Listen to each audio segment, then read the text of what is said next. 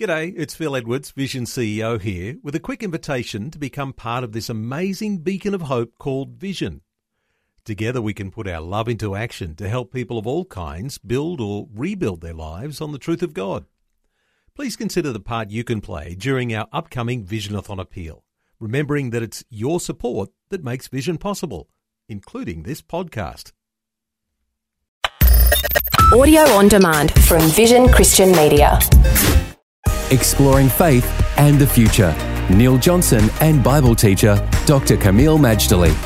We've been enjoying a number of segments talking about the Bible. What's so important about the Bible? God's revelation, a sinful humanity. Kameel, let's talk about the reasons why people might read, because there might be a variety of reasons for reading the Bible. But if we're going to prioritize the reasons, what would be top of the list? I believe ultimately we read the Bible or receive the words of the Bible because it brings us to a saving knowledge of Jesus Christ. We read it to get saved.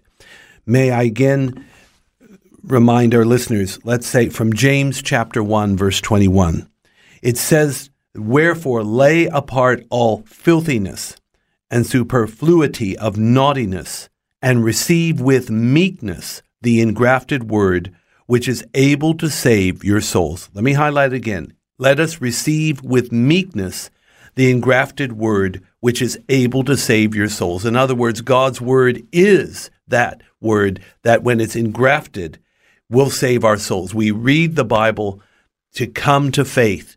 That's what happened to me. That's what happened to so many people. But that to me is the key priority.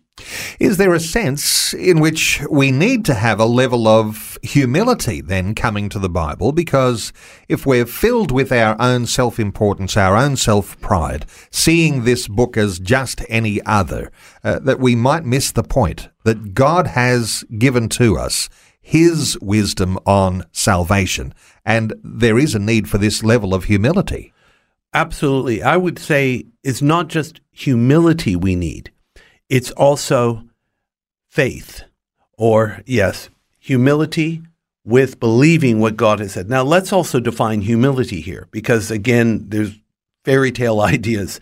Humility, we're talking about, is a simple acknowledgement that both I need God and I want God. It comes against that independent, self sufficient, arrogant attitude I don't need anyone, especially God. So, that to me is the humility we need to embrace humility along with faith. So, reading the Bible then becomes a powerful encounter with God if we are rightly seeing ourselves in context to who He is and the message that He brings. Yes, reading the scripture will help you encounter God. But bear in mind something else. It tells us in Romans 10 and verse 17 that faith comes by hearing, and hearing comes by the Word of God. We need to connect with the Almighty. Faith is the means of doing so. But our faith has to be rightly directed, and it's to the living God, not just to the false portraits of God or the false gods out there.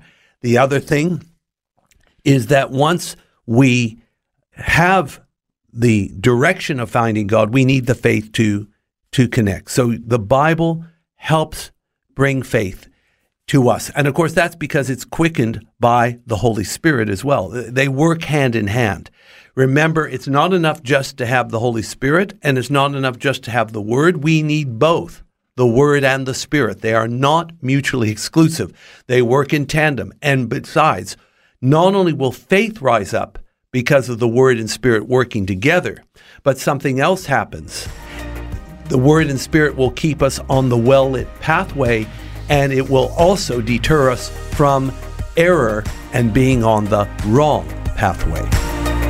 Faith and the Future with Neil Johnson and Dr. Kameel Majdali from Teach All Nations. For more from Dr. Majdali, including books and DVDs on prophecy, Bible commentaries, plus today's and other episodes of Faith and the Future, go to vision.org.au.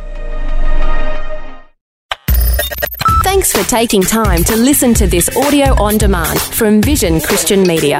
To find out more about us, go to vision.org.au.